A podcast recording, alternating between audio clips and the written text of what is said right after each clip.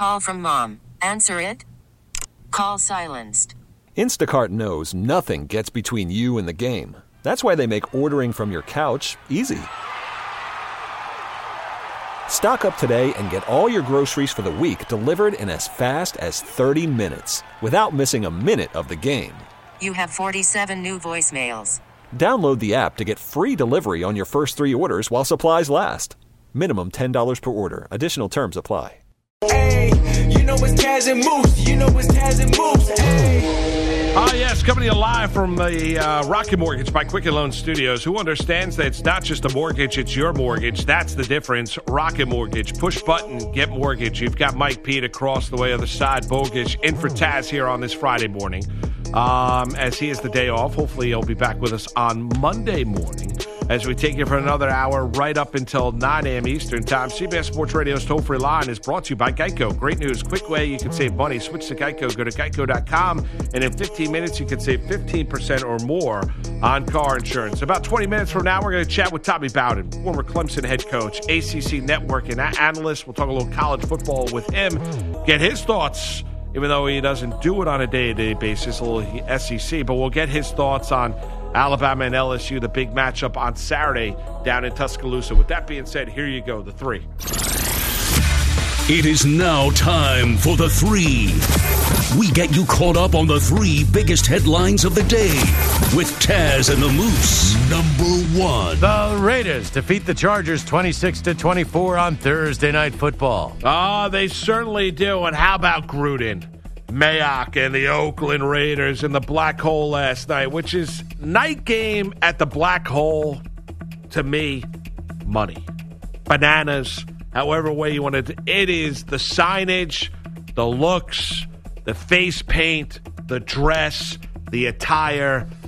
That I loved the entire look of the Raider game out at Oakland. Now out at Oakland, mind you, for a night game. I do. And last night was perfect in the Thursday night game. I even think it's like uniquely dark there. Yes, there's shadows. Like if the lighting's even bad. Yeah, well, but it works. It's bad or it's good or it's less than it's supposed to be or it's not pointed correctly at a football field. Is it a baseball stadium? I don't know what it is. But it looks almost like they're indoors, but they're not indoors. No. They're in an insane asylum in Oakland. They are, and the Oakland Raiders are able to get themselves now to, 5-4 on the year with the 26-24 victory last night over the Los Angeles Chargers. The missed extra point by Carlson late led it to be a strange final or strange point total for the Oakland Raiders. The Chargers had an opportunity late to get themselves in a field goal range. Rivers throws his third pick of the evening. He really struggled, and the Chargers once again, how many times can we say this? Massive disappointment. We say it. You look at the town level, they should be better than what their record is. They've had some dastardly losses. I mean, the Broncos. I mean, there have been games this year. And last night, there were large stretches of that game where they dominated the ball. They, at one point in time, they had a 16-play, 8-minute drive last night in Oakland. I mean, they dominated the play in the first half, and still at halftime, they were trailing. They are the biggest teases in the NFL. They just are. I mean, they know how to do it. It is an insanely frustrating talent that they can either start great and then fall apart or start poorly and then revive things and drag you back in. They do it every single year.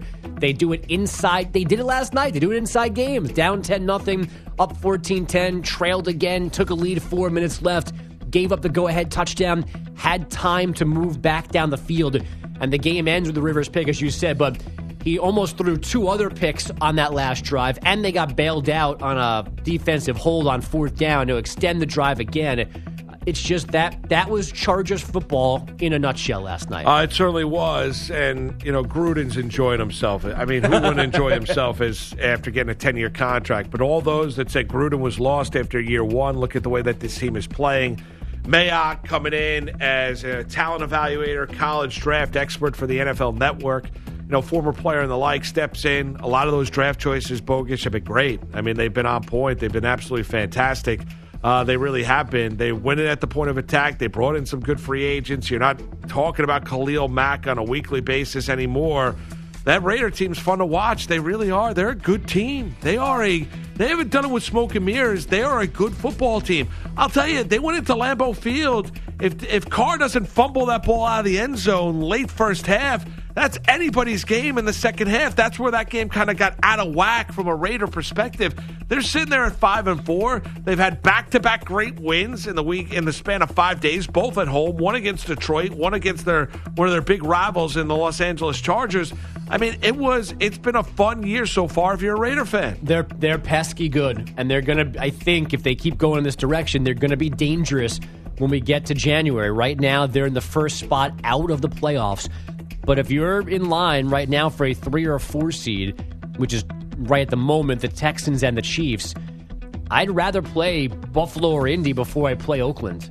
And I know, and I know Buffalo's 6-2, and they've been impressive, and their defense travels. But the Raiders, when you throw in what Carr can do in the air, and Jacobs on the ground, and that offensive line like that, they can win a game outside in the cold, bad weather. Maybe it's just recency bias here, but they're going to be, if they get in, I wouldn't want to face them in round one. I'd agree with you about Buffalo. I'm not so sure about the Colts if Brissett's healthy. But, I mean, we're splitting hairs in terms of who's more dangerous come playoff time. It's also the opponent that you're going up against. Yeah, and it's also November 8th. No doubt about it. But, the fact remains is that the Raiders are a good football team and deserving of that 5-4 mark. And that was a fun entertaining Thursday night game last night. Number 2. Antonio Brown backtracks after blasting NFL. Yeah, so Antonio Brown had a profanity-filled tweet early in the day on Thursday and, said he wants the league to clear his name, reiterated that he'll never play again, and then backtracked on that initial. Because the league treats black players poorly. Correct. That was what Antonio Brown tweeted out. And then later on in the day, maybe within 2 hours, right? Yeah, right, around 5 o'clock Eastern time as you're getting set to have dinner. I'm just very frustrated right now with the false allegations and slander of my name. I love football. I miss it. I just want to play. I'm very emotional about that. I'm determined to make my way back to the NFL ASAP. I mean, apologies are nice, but I've had enough of this guy. I really do. Get this meeting over with as soon as possible, so he doesn't have that defense anymore, and he gets his due process in NFL circles, and then suspend him. I don't know how you word it. I don't know what you're going to go with here, but the guy's a mess. He's just a mess, and I'm not saying that to oversimplify things and what he may have done off the field with different women in different locations at different times. But this is also a guy that's throwing furniture off an apartment balcony and almost struck a little kid. He goes, now twice he's done this, where he's gone on this, I hate the NFL, I'm never coming back, I'm going back to school, they're racist, they're two-faced. And then within a day at the worst, I got really angry.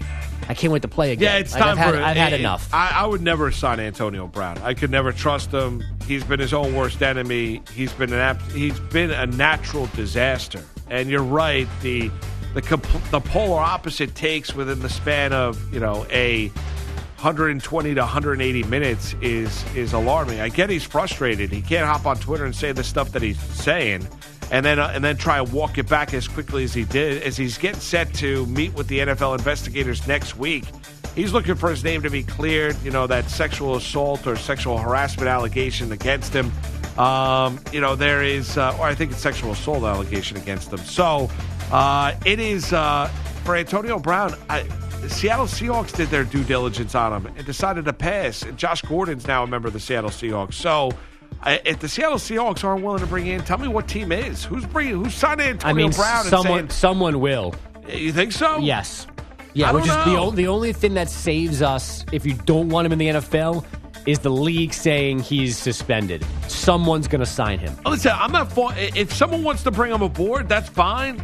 I'm not saying that he can't play in the league as long as his name is cleared, and didn't do anything that was, we'll see what happens with this investigation for the National Football League. But if he's cleared of all that, I don't mind Antonio Brown playing in the National Football League again. But I'll tell you, I don't know. I have a hard time thinking a team can trust him. No, they don't want distractions. They don't want headaches. He's not like he's 25 years of age any longer. We know how great he is as a player on the football field. He couldn't even last a couple weeks with the Patriots. Nope. Couldn't even. I mean, and that's a scenario where they basically say cut off all contact to humankind when you sign up and join our team. Yep. Get off social media. He couldn't even stay to those rules. Tom Brady loving him in radio interviews. Stay in my house. Yeah.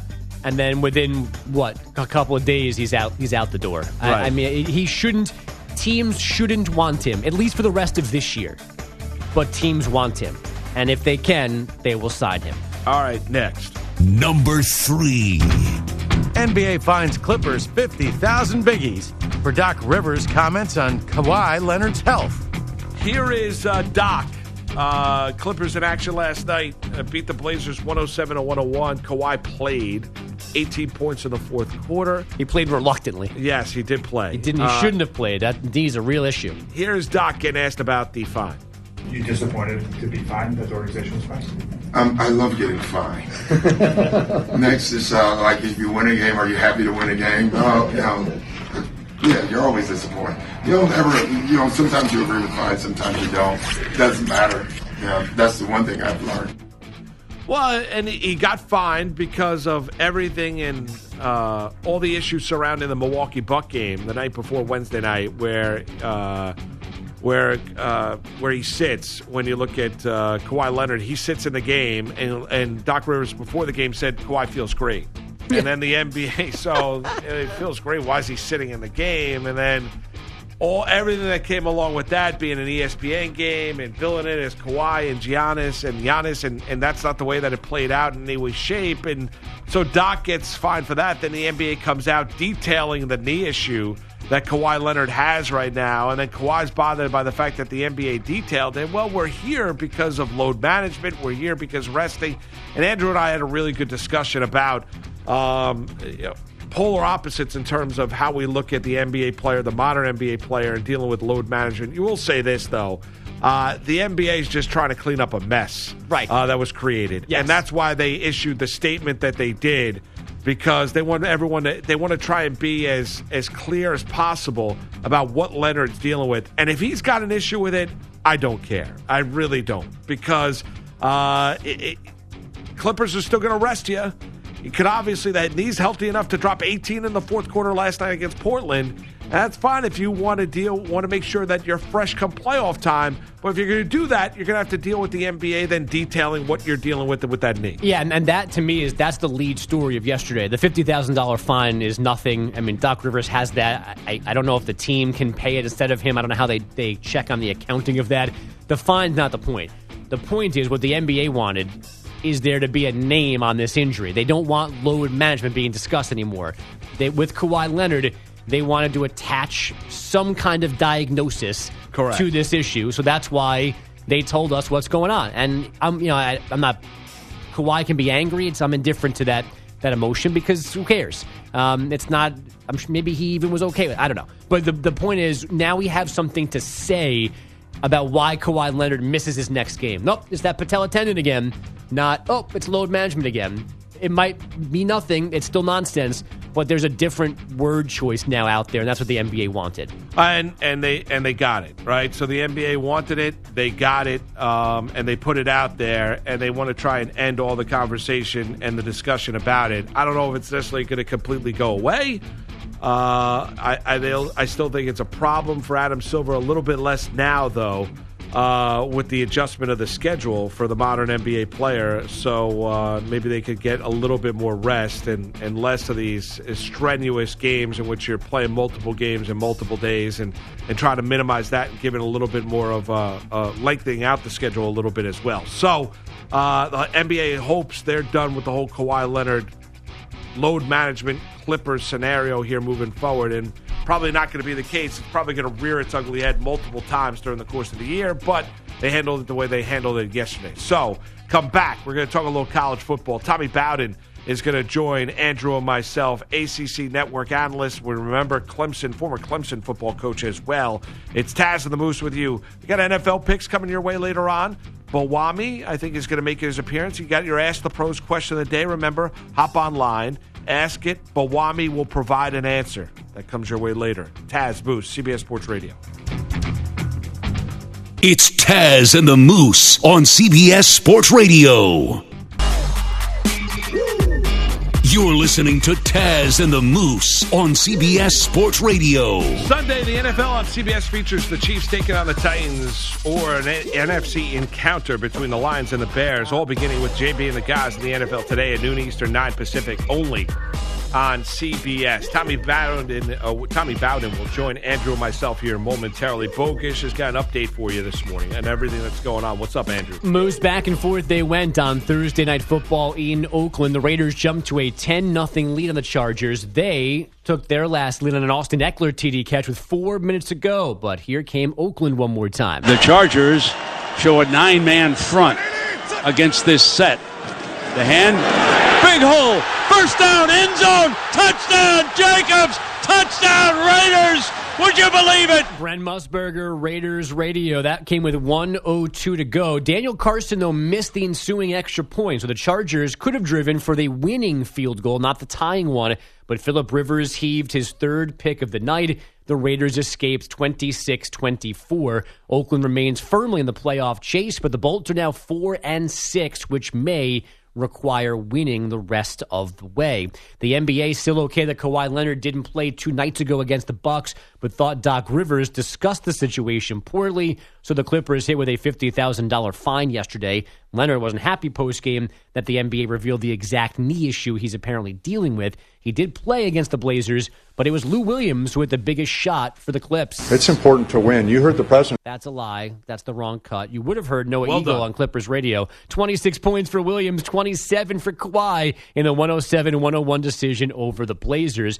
Miami won in Phoenix, 124-108. The Spurs outscored the Thunder, 121-112. And Boston won in Charlotte, 108-87. Now to the clip that you just heard for a second. That was new USC AD Mike Bone introduced yesterday. Of course. His first order of business is deciding the fate of football coach Clay Helton. It's important to win. You heard the president talking about winning. And I'm not trying to add more pressure to him or the student-athletes that represent him, but we always want to finish strong. Good programs. Finish strong. You always want to have a clean feed, too, from the podium introducing your new AD. Yeah. So there is that as well. Yeah, that was not a good feed, and I would not think that you feel all that good if you're Clay Helton right now. No, not even a little bit. As expected, Tiger Woods using one of his 4 captain's picks on himself. He is also adding Tony Finau, Gary Woodland, and Patrick Reed to the President's Cup squad that plays the international team next month in Australia. And it certainly looked like Pete's Islanders would extend their winning streak to 11 last night, up 3-0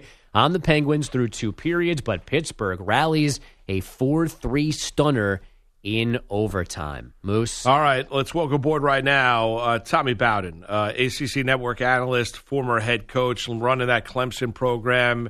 Hey, Coach, Andrew Bogish, Mark Malusis, thank you for a couple minutes this morning.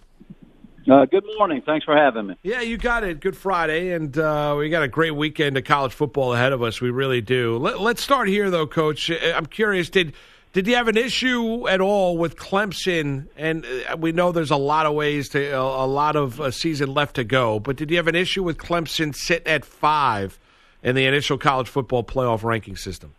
Not really. Based on strength of schedule and performance this year, I think they're where they need to be. They've gotten better, but they did have the early win, which Ohio State has not, and Alabama has not. So, of course, LSU by strength of schedule.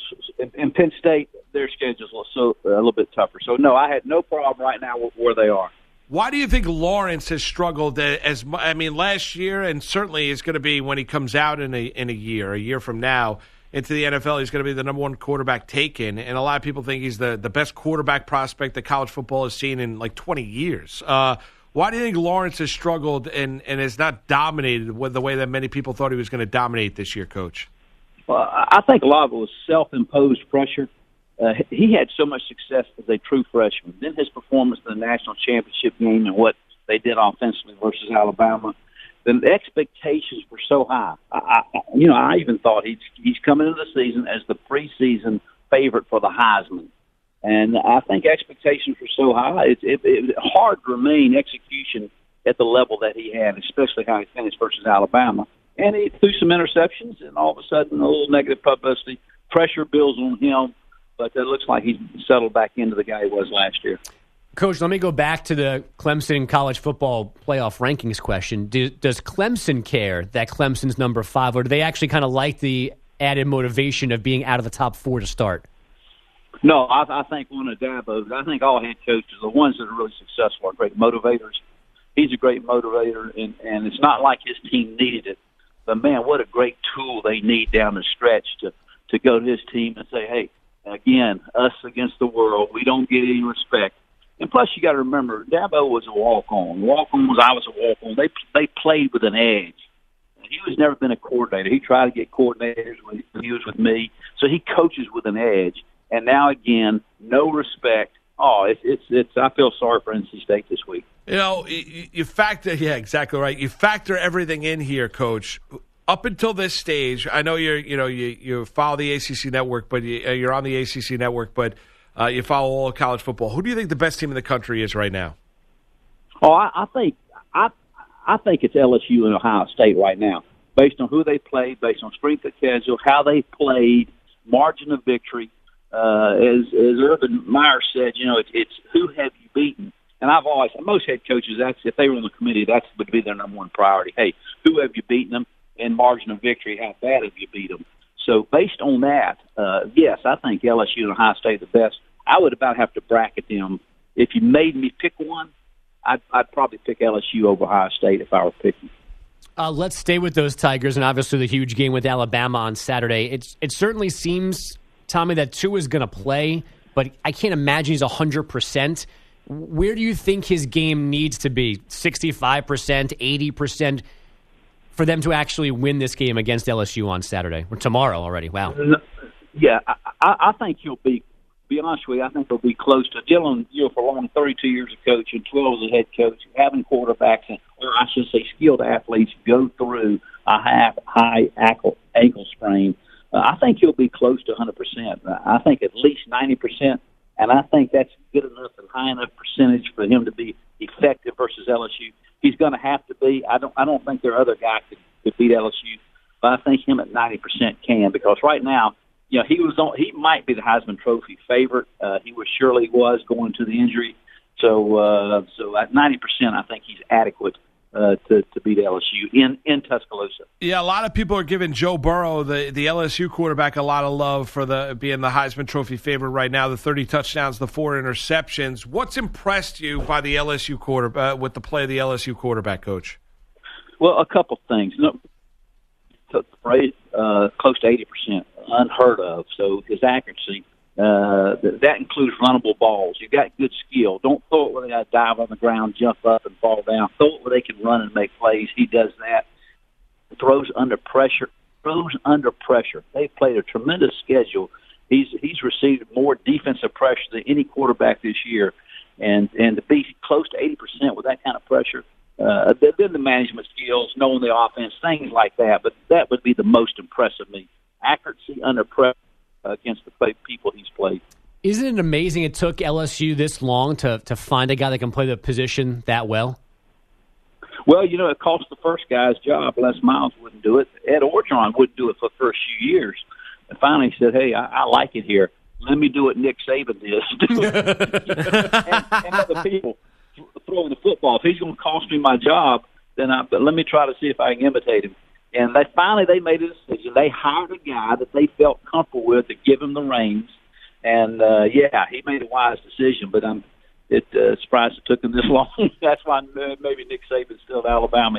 He learned a little quicker. You know, Tommy, getting a sense here just by the initial conversation on the game, Tua plays, he's at 90%. Do you think Alabama wins that game at home against LSU tomorrow afternoon if Tua's at 90% playing? Yeah, I really do. With the week off and preparation, both coaches are great. Obviously, preparing with an open week. I think Nick Saban a little bit in his favor because of his background, the pros, and the ability to analyze film in a short amount of time. I think that's an advantage for a college coach that's coached in the pros. And then, so I just like the home environment, the extra week off, and I think it'll be a well-played game. Back and forth lead changes, but I think Alabama comes out on top at the end. Tommy, how would you handle a game of this significance as a head coach of either one of these schools? Do you can you make it feel like just a regular game, or do you have to kind of own the magnitude to have your guys ready for kickoff? Well, you have to try to as a head coach. You know you can't because of what they're reading, what they're hearing in class, what their family and friends and relatives will tell them on the phone when they call home, you know, social media. No, it won't be a normal game, and the players will know it's not a normal game. Yes, Nick Saban's going to say, hey, it's only one. We got another one next week. Play them one at a time. You know, all the things that coaches say, but the players will know. LSU's and Alabama's it's bigger than life this week. You know, do you marvel? You know, want to get your thoughts on two other undefeated teams that are battling it out on Saturday, and that's up in Minnesota. It's an early game tomorrow, noon kickoff Eastern time, and the Golden Gophers entertaining Penn State. How about the job that PJ Fleck has done with that Golden Gopher program here? I mean, the 8-0 start is historic for success for that program, and now Penn State comes to town. But really kind of being the program builder and what he's been able to accomplish early on in his run up there in Minnesota, Coach. Well, you know, first of all, it's God and what coaches like him deserve. But, again, with their agent smart, I'm sure their agent called a couple of weeks ago and said, hey, Florida State is opening. They have called me. What do you want me to tell PJ? And all of a sudden, a 7-year contract and more money. So he was the first of the guys to reap the benefits of Willie Taggart's departure. But he deserves it. And when you put yourself in a position, a place like Minnesota, win like he does, these things happen. You either go to another place and make a lot of money, or you can make a lot of money where you're at. And but you have to do a good job and get their attention. And that's what he's done. He did it at the Mac school, and now he's done it at a Big Ten school. And he's either going to do it at Minnesota, continually do it because he likes it, or he's going to end up in the SEC or at a Penn State, Michigan, or a little bit bigger Big Ten school with a more tradition and history and money. Well, you brought up Florida State first. What's the, maybe not a specific name, but the profile of a coach that makes sense to you taking over the Noles? Well, the athletic director, you know, he's kind of new in his position. You can tell because he says, "Hey, we want a coach who can win a national championship." Well, yeah, but that means you probably need to get one that's either played in a playoff game or it's won a national championship. And I'm sure initially when that job came open, he says, "Oh yeah, listen, PJ Fleck's agent called. And I'm just giving you a situation that probably happened," and said that he would be interested. And all of a sudden, they fire Willie Taggart. They're going to have this great A list of coaches. They say, "Wait a minute, they're not coming." So I think when he made the statement that, "Hey, we want a coach who can win a national championship," he's going to see that he's going to be to his B list pretty soon. The Bob Stoops, P.J. Flex, and maybe Matt Campbell, Iowa State. Yeah, those guys are not going to be as interested as their agents said they were before they got there. You know, Coach, is the Florida State job as attractive as many believe that it is, or no? Oh, yes, because of location. The talent in the state of Florida is unbelievable, and they've proven they've done it. They've achieved a high level of success over a long period of time. There's got to be some intangibles that you have that make you capable of doing that. I know my father was a big part of it, but Jimbo said, "Hey, I can go in there and do the same thing." So if you get the right guy, it is a great job. They've got the second best talent in the ACC right now behind Clemson. Everybody's behind Clemson, but it's surely enough to go in there if it's the right guy and have immediate success and get that recruiting going back like it has in the past. You know, and listen, he's getting a lot of money after he got fired, but what about Willie Taggart and those, you know, and you know that program, you know the ACC very, very well. What about only having 21 games to kind of, you know, mold that program in his like? Do you think that was enough time for Willie Taggart? I think there were some signs that indicated that it was not going to head in that direction. The Bowden family are really fond of Willie Taggart because of the way he treated my father and tried to bring him back in the fold, went over to the house more than once, tried to get him out to practice. But at Oregon, number one penalized team in the nation, he was there. Go to Florida State, your first year, you're the number one penalized team in the nation. Miami game, you have abundance of penalties. Last year, the tackle for losses, they led the nation. This year, I think they're leading the nation or close to it in tackle for losses allowed. That's got nothing to do with culture. It's got knowing how Jimbo left it. It's got nothing to do with talent level. That's putting a hat on a hat assignment-wise at the offensive line and getting Cam Akers or Greg back to the line of scrimmage. That penalties followed him. That wasn't good. And then the tackle for losses and performance on defense. So, and losing teams where you had better talent. Things were not looking good, unfortunately, after a year and a half. And I thought it might have been done at the end of the season. I didn't think they would do it now. Tommy, I want to ask you one more on a coaching search, and that is in the Big Ten, and that's Rutgers, who are had an interview with a former Scarlet Knight head coach, Greg Schiano, earlier in the week. Now, when Schiano was there, they were in, obviously, two different conferences. Now they're in the Big Ten. We know they've struggled mightily in the Big Ten Conference. You think that's – and we know the success he had there at Rutgers. What about going back to a guy that's already been there? Do you like that idea of a program? Sometimes. Call Connecticut and Randy Edsall and see how that's working out right now. That's a good point. I don't think it's going good.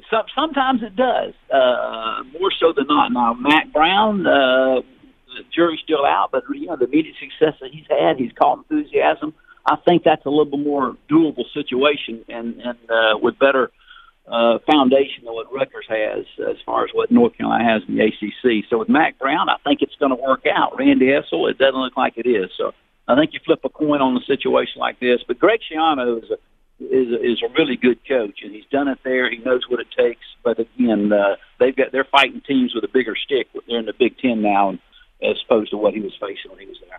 Tommy Bowden, ACC Network analyst, former head coach at college football. Hey, Tommy, thank you for the time this morning. Have yourself a wonderful Friday. Enjoy all the action tomorrow, all right? Hey, November the 8th, Bobby Bowden's 90th birthday today. I'm headed over to Tallahassee to eat oatmeal with him. There you go. How's Dad doing? Oh, health is good. Mine's good. I'll go over this weekend and watch him sleep through a whole day of games. That's a great line. Well, send him our best, and happy birthday to your dad, 90 years young. That's fantastic. Hey, have a good weekend. You got it. Thank you, Coach. That's awesome. That is great. And his dad, 90. I mean, 90 years old. And as we were talking to Tommy Bowden, news came out. Bogusch picked the Terrapins plus 43.5. Looking Chase smarter Young by the second. Yeah, Chase Young will not be playing this weekend for Ohio State. As there might be an NCAA violation dating back to 2018. So he will not be playing against Maryland tomorrow. No, certainly not ideal for the Buckeyes. This is arguably the best player in college football. Yes. I mean, if you haven't just seen him stand next to other college football players, you've missed out. So does it matter tomorrow against Maryland? Only if you're taking the Terps and the points. It matters once we get past Maryland with Penn State and Michigan and national semifinals and national title games looming for the Buckeyes. Obviously, the universe for them changes if Young can't play again this year. It's a Friday morning. You know where you're at. Taz and the Moose. Bogusch in for Taz. We got NFL picks and the great Bowami coming your way next. Right here, CBS Sports Radio. It's Taz and the Moose on CBS Sports Radio.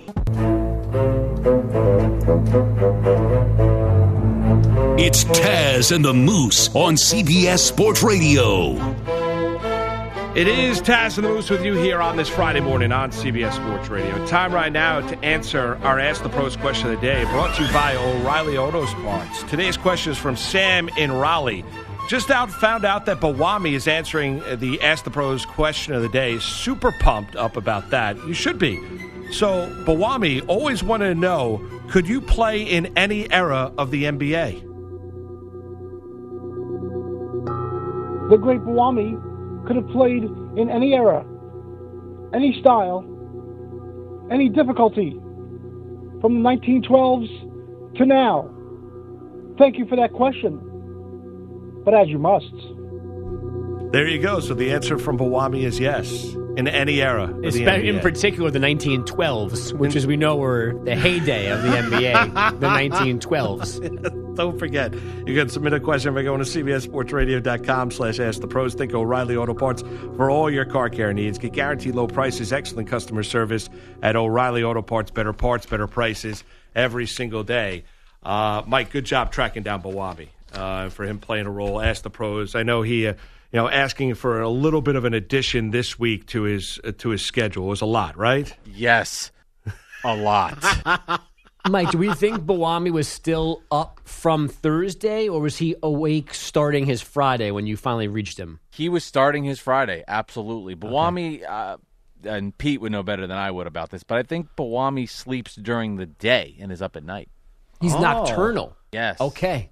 I think Bowami's always awake, from what I heard. Oh, maybe I'm wrong. Oh, really?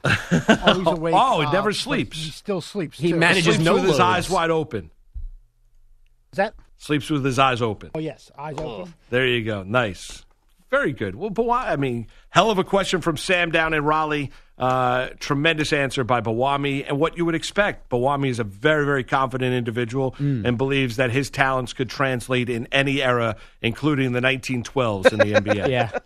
The 1912s to the nows. Yes. And anywhere's in between. Correct. Bowami. That's it. That's exactly right. Here you go. Some NFL picks. The Taz and Moose picks are for fun only. This is not for gambling purposes, just some chuckles and a good time. Enjoy the Taz and Moose picks now. Listen irresponsibly.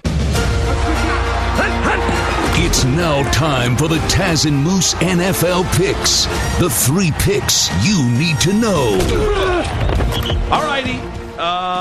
So a week ago, Taz went 2-1. So he's still hot as a firecracker, 19-8 on the year. I bounced back 3-0 last week. Nice. 11-16 on the season. Bowami is still perfect on the year, as you would expect. Undefeated. It's amazing what Bowami can do in terms of an analyst. In the era of gambling, as an uptick around the country, Bowami is just ahead of the game. It's remarkable, is it not? Promo code Bowami. That's... All right, I will begin. All right, pick number one for me. We are going to go. We're going to go to the Monday Night Affair.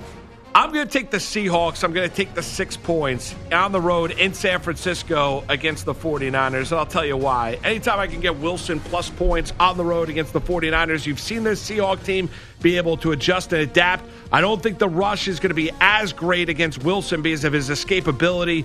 That offense has gotten more dynamic for the Seahawks as we've gone around here. It's an amazing Monday night game. It really is, to the point where you could actually deal with Booger McFarland as an analyst. But because you're so locked into the game. Shot. Yeah, unnecessary. You're right about that. But I'll take the Seahawks plus 6. That's game number one for me. All right, Mike, what's Taz got game one? So first game, he likes the Green Bay Packers going up against the Panthers. Packers minus 5 for Taz. All right, Bogus, what do you got? That's interesting. I had the Packers minus 6.5. Either way, I like them against the Panthers, as Taz does. I got in 5.5. Okay. We're all over the place. All right, so you like the Packers minus 5.5. You get whatever the number is, I like the Packers. All right, so there you have it. All right, pick number two for me. I'm going to take the Lions on the road in Chicago against the Bears, laying 2.5. Now, you've heard me moan and groan about the Lions. They're better than a 3-4-1 team. They certainly are. And they had a tough loss last week, absolutely, on the road in Oakland against the Raiders. They now go on the road in Chicago against the Bears. And Trubisky should be okay offensively against the Lions. Lions' defense isn't particularly good. But I do think the Lions are going to be able to put up some points. I do. I know how good that Bears defense is.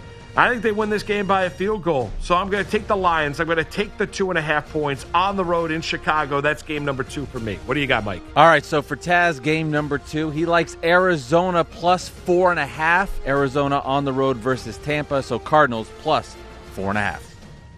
Andrew? Interesting choice from Taz. I'm going to go with the Rams, Moose. I have them at minus 3.5 in Pittsburgh on Sunday. We gave Mike Tomlin some deserved love earlier in the show, but I like the Rams on the road to score some points on this Pittsburgh team, and the Steelers not to score points with their backup QB still out there, obviously. No Ben Roethlisberger all year long. So give me the Rams minus 3.5 against the Steelers. Rams minus 3.5 against the Steelers. That's game number two for you. All right, game number three for me.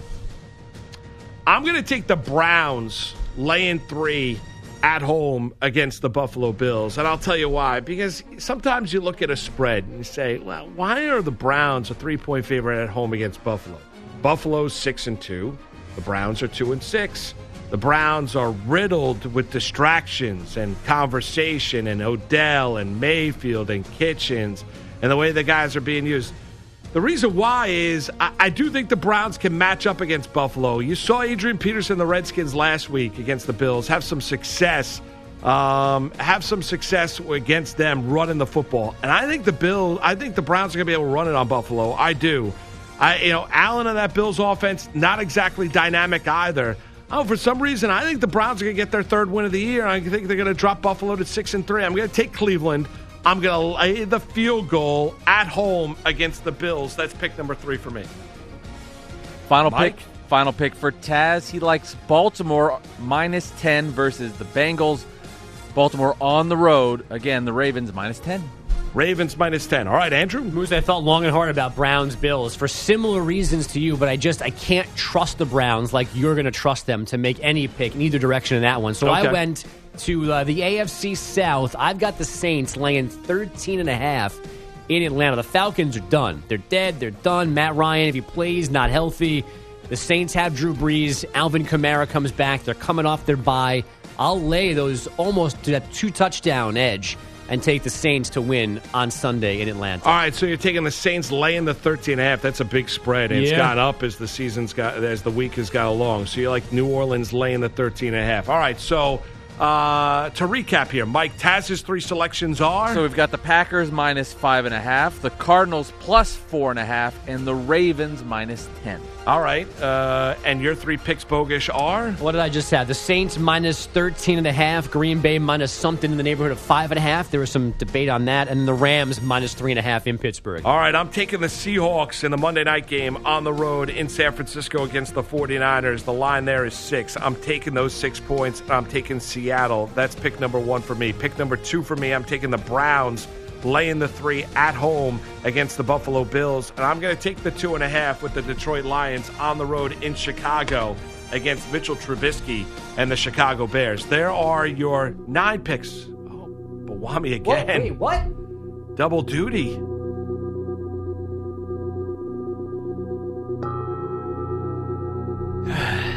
We wait in anticipation. Did he fall asleep again? Individuals. And special greetings to Taz. It is I, the great Bowami, the Detroit Lions, plus 2.5 in Chicago. The great Bowami has no idea how this is even possible. The Bears don't have a quarterback. Lions, plus 2.5. As you must. There you go. I like that. Me and Bowami were sharing a brain this week. We both like the Lions plus the 2.5 points on the road in Chicago, and he's dead on correct. I mean, Bowami, the one thing is he's a hell of an analyst. He's right about that. The Bears do not have a quarterback. Trubisky's terrible. Turn off the TVs at the Hallis Center and everything like that. Doesn't want to hear the criticism any longer. I mean, he's been downright brutal. This year. He deserves all. I mean, everything that's been said about him is basically all valid. No doubt. So if you want us to be quiet, make us be quiet. Yes. But, Mando, I hope you mush the Bowami this weekend. Why? He's rolling, and now he's got you with company on this game. I was 3-0 last week. Hold on a second now. I'm hot as a firecracker. 1 week. You got to make it 2 in a row. I'm not criticizing. Got to get to myself to 6-0 the last couple weeks. I'm not critiquing your overall skills. Well, my record's been terrible. You can criticize that all you want. But if you somehow knock the Bowami off this hot streak, I don't want to be here for that. Well, would it be Bowami knocking me or Bowami? No. I had no idea where Bowami was going with his selection. You should have. Oh, I should have. Thank you. It's unpredictable. He's working for CBS HQ now. Remember, download that podcast each and every day. Radio.com, Apple Podcast, and Stitcher, and that'll do it for us. Our thanks to Mike and Pete across the way. Andrew, great job, brother. Thank you, Moose. Tommy Bowden for joining us earlier on the program. You guys on the phones and on social media, we thank you for all the love and the support. Taz should be back with us on Monday morning. Enjoy the rest of your Friday. Have a great weekend. Till Monday, everybody. Peace. There's got to be a 10-second runoff here.